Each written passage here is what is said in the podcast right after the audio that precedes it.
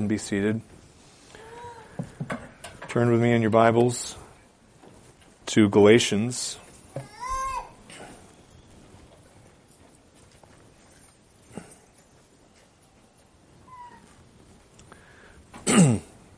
Chapter 2.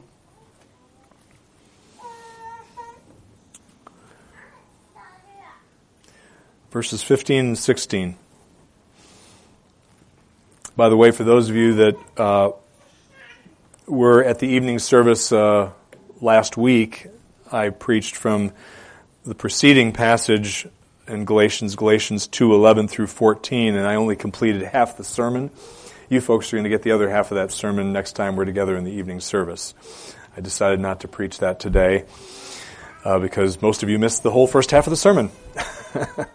so we're moving on to the next text, but I will back up to the second uh, portion of that sermon next time in the evening service, so we have that.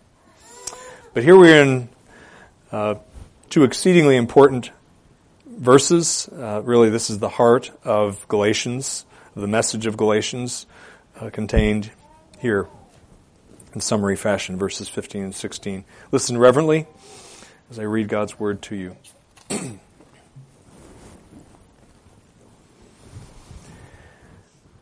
We are Jews by nature, and not Gentiles, excuse me, and not sinners, rather, from among the Gentiles. Nevertheless, knowing that a man is not justified by the works of the law, but through faith in Christ Jesus, even we have believed in Christ Jesus, that we may be justified by faith in Christ, and not by the works of the law since by the works of the law shall no flesh be justified. Amen. And by the way, I hope you notice the we there is Paul speaking, uh, and he means we Jews. When he says, even we, even we Jews have believed in Christ Jesus, that we, even we Jews, may be justified by faith in Christ and not by works of the law, which of course was given to the Jews. The, uh, well, it was, it was inscripturated on Mount Sinai, had been given actually before then in the conscience of Adam and his posterity. But so let's pray together.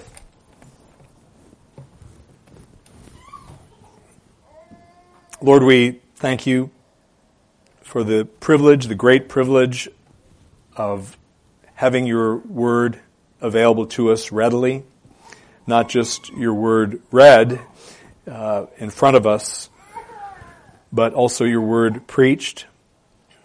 Lord, we pray that preaching your word would continue to be allowed uh, without hindrance from the governing authorities. Having just read of a country that is uh, forbids hate speech, uh, it's a crime to speak truth from Scripture in a Western European country. Lord, would you please forbid that that ever happens here in this land? Now, as your word is unpacked. Um, would you please bless that exposition to our spiritual benefit and growth in grace, and that it might be for your glory? We ask in Jesus' name. Amen. By the way, before I, I'll explain what I just said before I delve into the sermon here. I received a, a text from my brother last night that Norway has made it outlawed hate speech, and uh, uh, as they define hate speech. Uh, and so it's against the law to, uh, against specifically against transgenderism. So if you speak against transgenderism, you have broken the law and can be arrested in Norway. It's coming to our shores if the Lord is not merciful. And of course, we shouldn't hate anybody, but they define hate speech as criticism of uh, anything that they condone. So, okay, let's move on to a more pleasant subject, the Word of God. Kids, um, have you ever had someone, perhaps it was your parents or your grandparents or maybe even it was a neighbor, offer to give you a certain amount of money or maybe some candy or maybe ice cream or uh, perhaps a trip to some place you wanted to go to, offered to give you something if you would do something for that person. For example, maybe your parents said, uh, one of your parents said, if you rake the leaves, or leaves that are falling around us now, as, as it, uh, approaches winter. If you rake the leaves, I'll give you a bowl of Blue Bell. Something like that. Maybe that's, uh, or, or if you pull weeds in the garden, um, I'll, I'll let you have the afternoon, uh, off. We won't, uh, we won't do our, uh, our, our schoolwork that afternoon if you're homeschooled or something like that. Things like that, where somebody has said, you do this and I'll do that for you. Most all of us have had that happen, right? Where your parents have said, oh, do this, or somebody has said that and you do it and you get a reward for it. Uh, when you're finished doing the job, you get a reward, right? You get whatever the person said they would give you. So you have in effect the payment that you receive, whether it's money uh, or candy or or um, or perhaps it's healthy things other than candy. But the, whatever you got, that payment was something that you worked for and you earned, either by raking the lawn or pulling weeds or cleaning out the garage or making your bed or what have you. It's payment. You earned it. There are a lot of people, kids, a lot of people in our world today, in our country today, who believe that they can earn God's acceptance of them, God's favor for them, through things that they do for God, or at least that they would say, I do this for God. I'll give you an example. Perhaps you've even heard this, although if you're really young, you probably haven't had somebody say this to you yet, but probably sooner or later you will. Where somebody says to you, I'm right with God. I have a good relationship with God because I go to church regularly. There are lots of people who would make that statement in this, actually in this community, who would be willing to say that. Oh yeah, I, am right with God because I go to church. Uh, or maybe you've heard something like this, you children. Um, I think God accepts me because I've, I've tried to be a good person. Maybe you've heard people, maybe some of your friends in the neighborhood, you've heard say that. Um, I, I'm, God likes me because I'm a, I try to be good.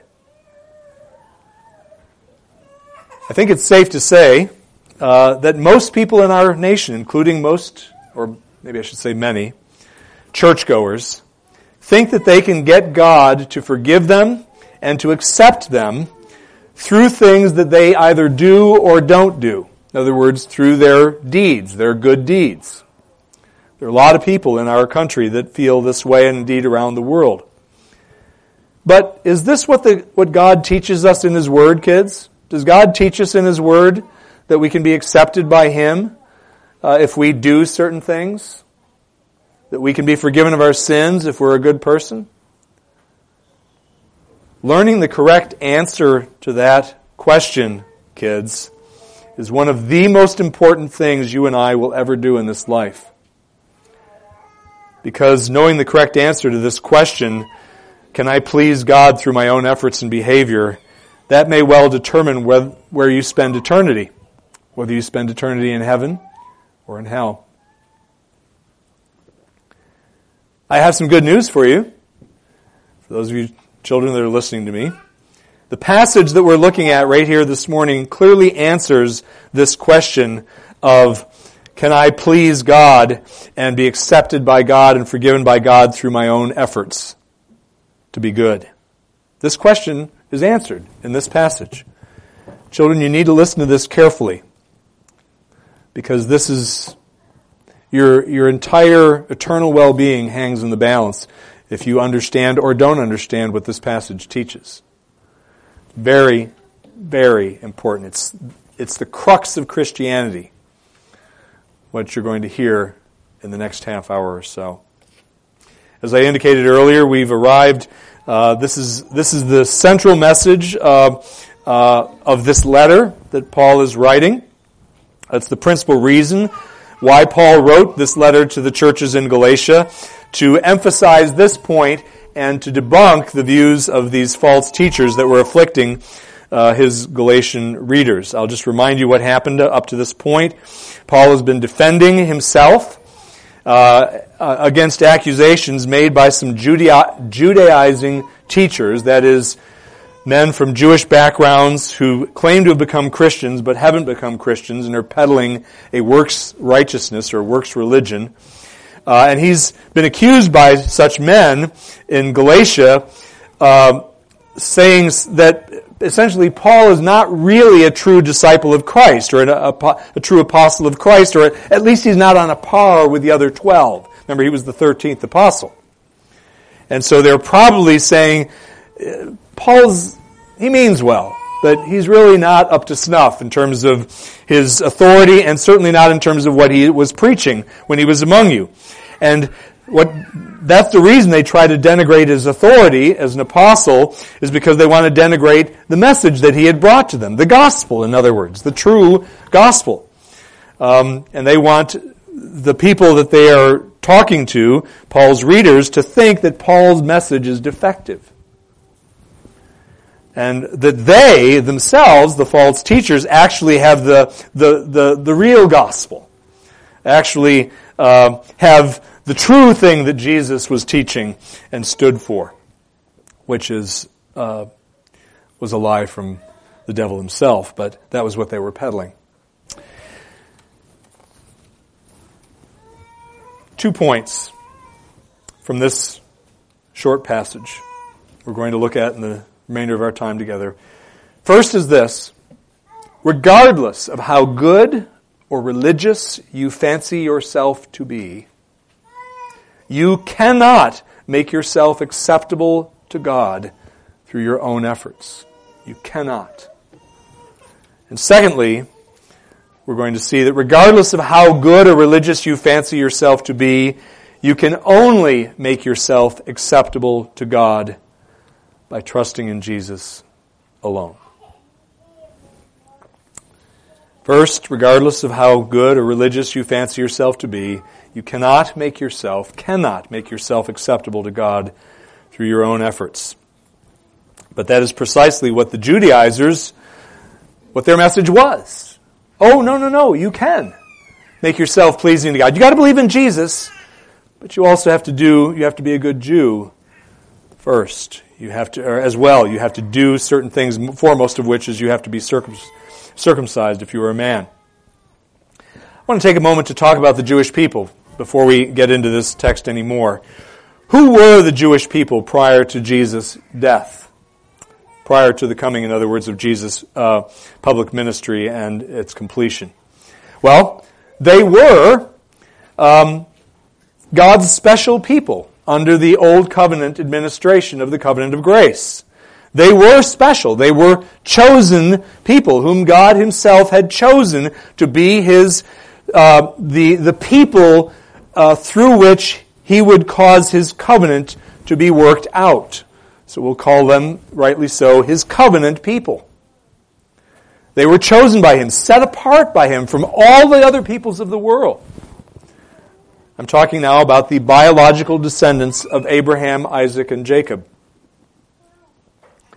They were referred to, uh, the Jewish people were, in the Old Testament as a royal priesthood, as a holy nation, as a people for God's own possession. And by the way, of course, Peter uses that same terminology in 1 Peter to describe the church.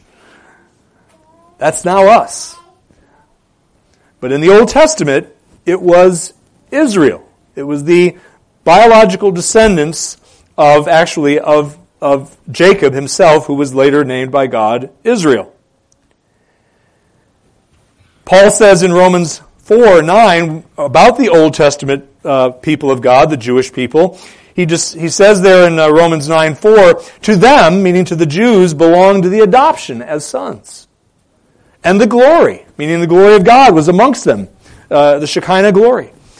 To them belong the covenants and the giving of the law and the temple service and the promises. Belong to the Jews, the descendants of Jacob. And in verse 5 of Romans uh, 9, that same chapter, the next verse, the apostle points out that the Jews were the descendants of the patriarchs and were the people from whose, from whose midst the Messiah arose. All true. Jesus was a Jew. They were a truly blessed and special ethnic group.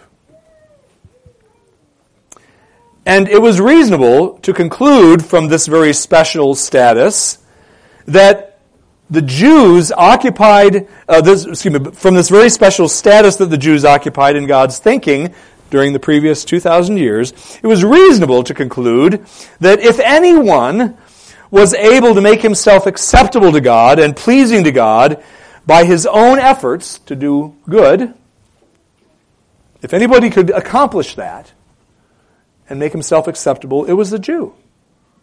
It wasn't a Gentile. It was a Jew to whom belong the promises and the law, the giving of the law and the temple service and the adoption of sons and covenants and so on. And the fact that uh, the belief that uh, that the Jew was capable of this, if anybody was capable of this, this is exactly what many first century Jews did conclude, with the help of their um, heretical rabbis they concluded that indeed a Jew could earn God's favor and God's acceptance and forgiveness from God and his way into heaven by his efforts at keeping God's law that had been given to them through Moses. And this is essentially what the Judaizers, who were claimed to be Jewish Christians, Christians who believed in Jesus, they would say, oh, we believe in Jesus. But they were of a Jewish background and believed you had to be a good Jew as well as believe in Jesus. They believed uh, that you could by you could contribute to your acceptance with God by what you did.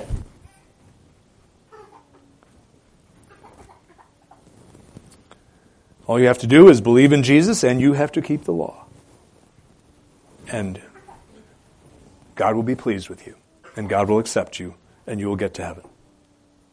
Yet, what does Paul say about Jews and their ability to make themselves acceptable to God through their own efforts? What does Paul say? He says it right here in verse 15 and 16. He says, We are Jews by nature. Paul, of course, was a Jew. We are Jews by nature and not sinners from among the Gentiles. So we're among that special group of people that God loved uniquely and chose uniquely. He says in verse 16, though, nevertheless, though we are Jews, nevertheless, knowing that a man is not justified by the works of the law, but through faith in Christ Jesus, even we, meaning even we Jews, have believed in Christ Jesus that we may be justified by faith in Christ and not by the works of the law. Not even the Jews and the very best and most, obedient and most faithful Jews, not even those folks were acceptable to God on the basis of their attempts at obedience. Their attempts at keeping God's law, in other words. Jews couldn't get into heaven. Paul couldn't get into heaven. Peter couldn't get into heaven. None of the earliest Christians were going to get into heaven if they were trusting in their law keeping. Paul just said it. So, if the very people whom God had set apart as his own special people under the old covenant couldn't merit God's favor through their efforts, then who could? And the answer is quite obvious, isn't it? Nobody. Absolutely nobody. If the Jew can't do it, none of us Gentiles are going to either. And that's precisely the conclusion that Paul arrives at in the very last phrase in verse 16 that I didn't read just a moment ago, where he says, uh, Since by the works of the law shall no flesh or no mortal man be justified. Justified, by the way, uh, we uh, uh, probably a good time to describe that. Uh, justification uh, is an act of God's free grace. This is the shorter catechism definition. Uh, justification is an act of God's free grace wherein we are uh, pardoned of all our sins, so there's forgiveness, and accepted as righteous in His sight, uh, pleasing is His sight, uh, and, and indeed positively righteous in His sight, only for the righteousness of Christ imputed to us and received by faith alone. We are righteous not because we are righteous. We are righteous experientially, but because Jesus is righteous, perfectly so, and his perfect law keeping, his perfect obedience, righteousness, was credited to the believer the moment he or she believed. And that is what it means to be justified, pardoned and declared righteous by God in the courtroom of heaven. And he says, For since by the works of the law shall no flesh be justified, no human being, no mortal man is going to get that way. Why? Why is that the case? Why aren't any of us descendants of Adam, Jew or Gentile? Why are we not able to merit God's favor through our own efforts? Why is that a problem? Well, there are a couple good reasons why that's a problem. One is who God is, and second, the second reason is who we are. We're going to unpack that here. First of all, God is described. Um, I'm just going to read the text, and there's multiple, probably hundreds of texts that could be brought to bear to make this point. I'm just using uh, Psalm 99, verses 4 and 5. We read there, uh, Psalm 99, verse 4, and the strength of the king, and here the king is God, loves justice Thou hast established equity. Thou hast executed justice and righteousness in, in Jacob. Then he says, Exalt the Lord our God and worship at his footstool. And then he says this Holy is he. And that, that refrain is, is repeated, uh, uh, is it three times? Two, at least twice, if not three times in that, in that psalm. Holy is he. What does that mean? And also he speaks of his justice too in that in the very psalm. He he loves justice. What does it mean to say God is holy and just? It's speaking of God's moral character. He is morally utterly pure. There isn't the slightest imperfection in his nature, moral, morally speaking, at all. He is blindingly pure, if you will. And because he is blindingly pure, because he, because he is uh, consumed with righteousness and goodness, he is revolted by anything that is contrary to that. And that is sin. Any sin is, is repugnant to him. It's vile in his sight. And those who commit it are vile in his sight. And his justice then which is he, he, he punishes all evil, immediately requires the destruction of the one who is seen by him as, uh, as anything less than morally pure and upright and perfect. Perfect. The fact that that's the case, by the way, again from the Psalms, Psalm 5, verses 4 through 6, we read this. David says, for thou art not a God who takes pleasure in wickedness. Now that right there is, that's an understatement. Um, it's, listen to what comes after this. For thou art not a God who takes pleasure in wickedness. Then he says this, and this points to God's holiness, no evil dwells with thee. And then he says, the boastful shall not stand, the arrogant, the prideful, shall not stand before thine eyes. Thou dost hate all who do iniquity. Anybody who says that God doesn't hate people, certain people, hasn't read this or taken this text seriously, and multiple other ones like it. He goes on, Thou dost destroy those who speak falsehood. The Lord abhors, another synonym for hatred, the Lord abhors the man of bloodshed and deceit. God hates evil and those who commit it. That's part of the reason why you and I are going to have troubles earning our favor, earning God's favor and troubles. I'm, I'm being silly by saying that. Why we cannot earn God's favor uh, or merit God's favor in our own abilities. But the second reason is uh, goes hand in hand with the, the first one, and that is not only is God the way He is, we are the way we are.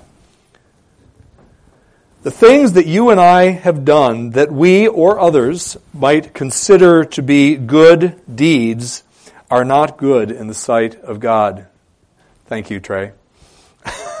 That's a little distracting, wouldn't you say?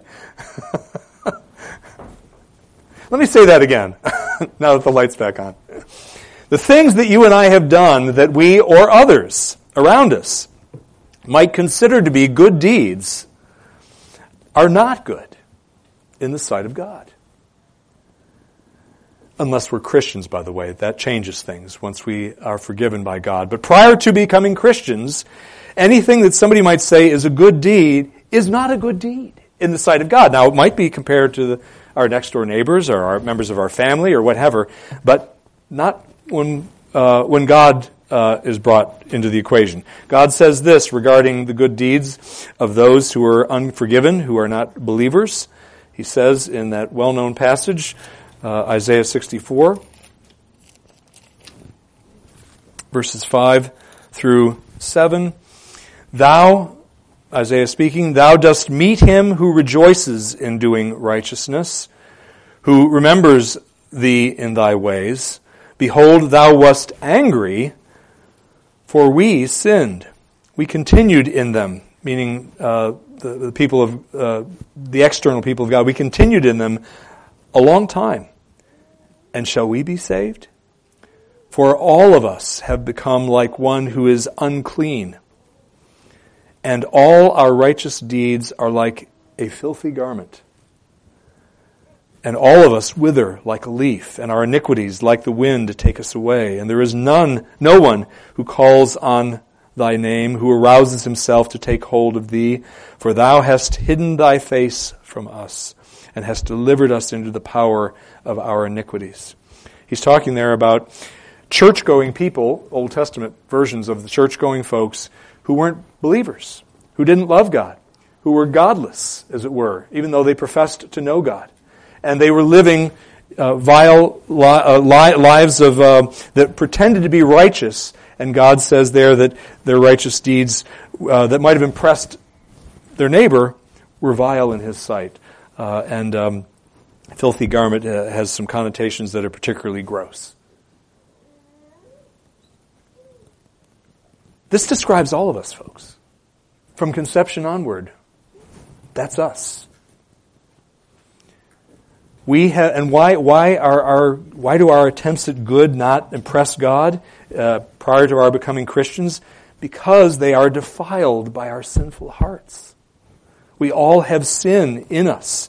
We are, um, we are all conceived in sin, and that sin is lodged within the core of our being, and it pollutes everything that comes out of us, whether it be our words or our actions.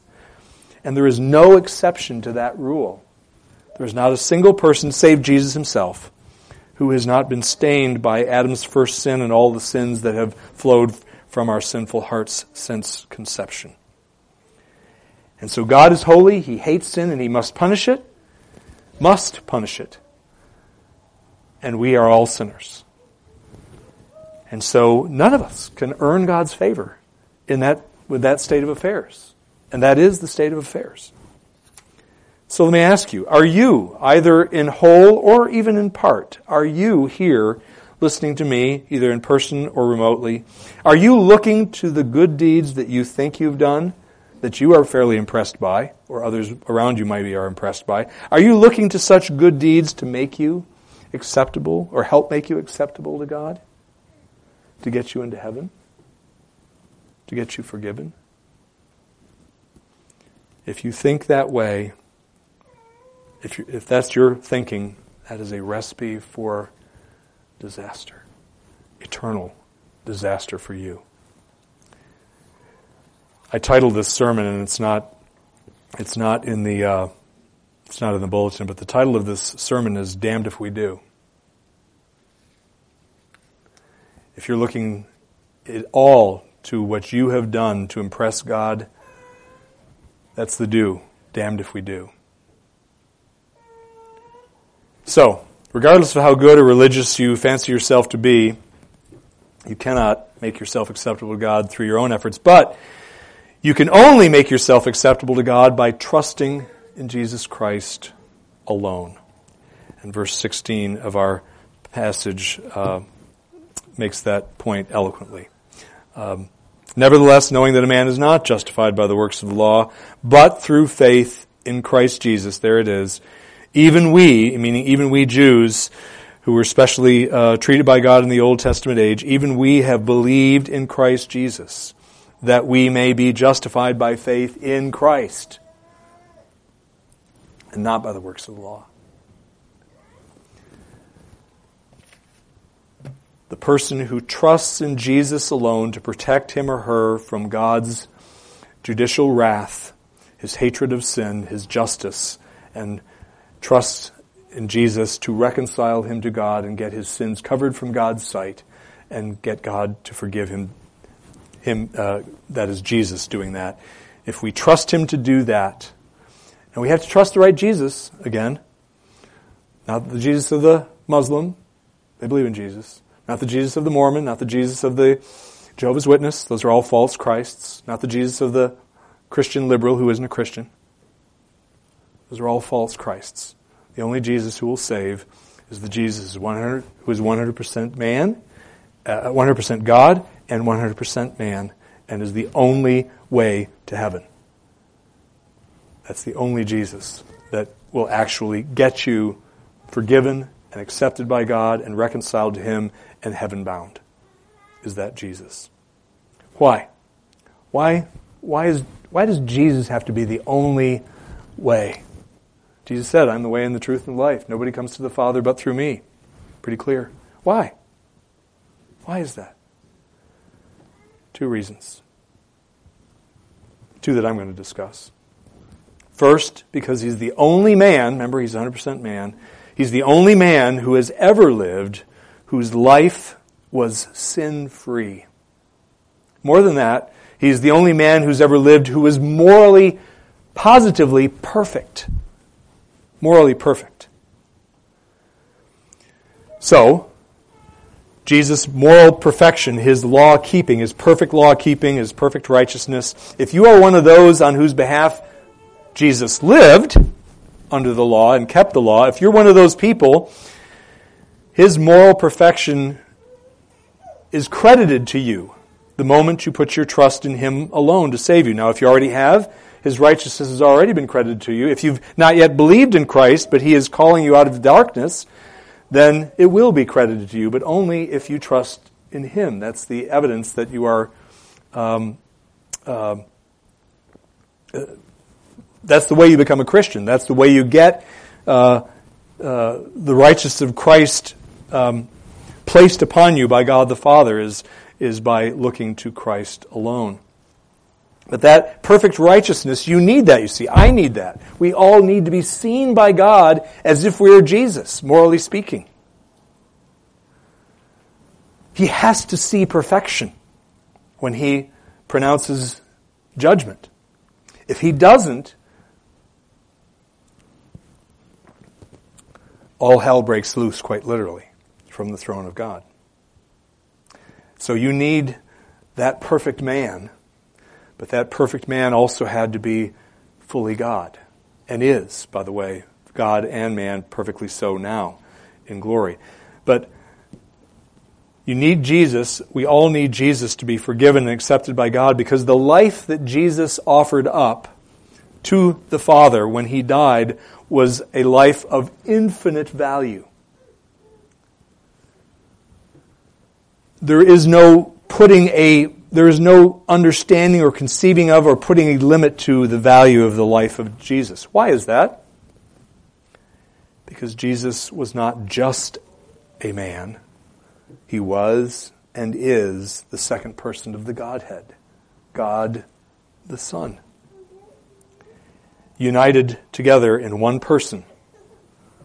The Redeemer of sinners the Redeemer of God's elect. And as God the Son, because he was and is God, his life has infinite worth, you see. And if, again, if you are one of those for whom Christ not only lived but died, and if he lived for you, he died for you too. But if you're one of those for whom Christ died, then his infinitely valuable life is what he, Jesus, used to pay off your infinite debt to God's justice that you and I owe because we're sinners. If that, that's an infinite debt. You can't pay it off. I can't ever pay it off. We could spend eternity in hell and it won't be paid off. Only God can pay off that debt. Jesus was and is God. That's how he paid off your debt if you're a Christian or going to become one. And he had to be God or that debt wouldn't get paid, you see. Just like he had to be man in order to act in your place so that his righteousness could be placed upon you in the sight of God in the courtroom of heaven. Okay, so when we know why Jesus is the um, trusting in Jesus alone is what alone saves us, and why Jesus is the only mediator and the only redeemer of God's people. But why is faith? Why is faith in Christ the sole means by which we are spiritually united to Jesus and become beneficiaries of his redeeming work. Why, why is faith the instrument, is the, is the word that uh, uh, theologians have referred to it as? Why is that? Why not something else? Why not baptism? Why not, uh, that is water baptism? Why not, I don't know, church membership? Here's the reason. Since none of us are capable of doing a single thing to make ourselves acceptable to God or to get ourselves forgiven by God because we are uh, constitutionally sinners uh, and sin pollutes everything we do. Because that's the case, achieving our right standing with God, our acceptability with God, our reconciliation with God must be His work from beginning to end. He has to do the whole thing. That is, salvation must be of His grace. If a, and human effort can play no part in it, or it's not going to happen. He has to do it all. It has to be of His gracious work.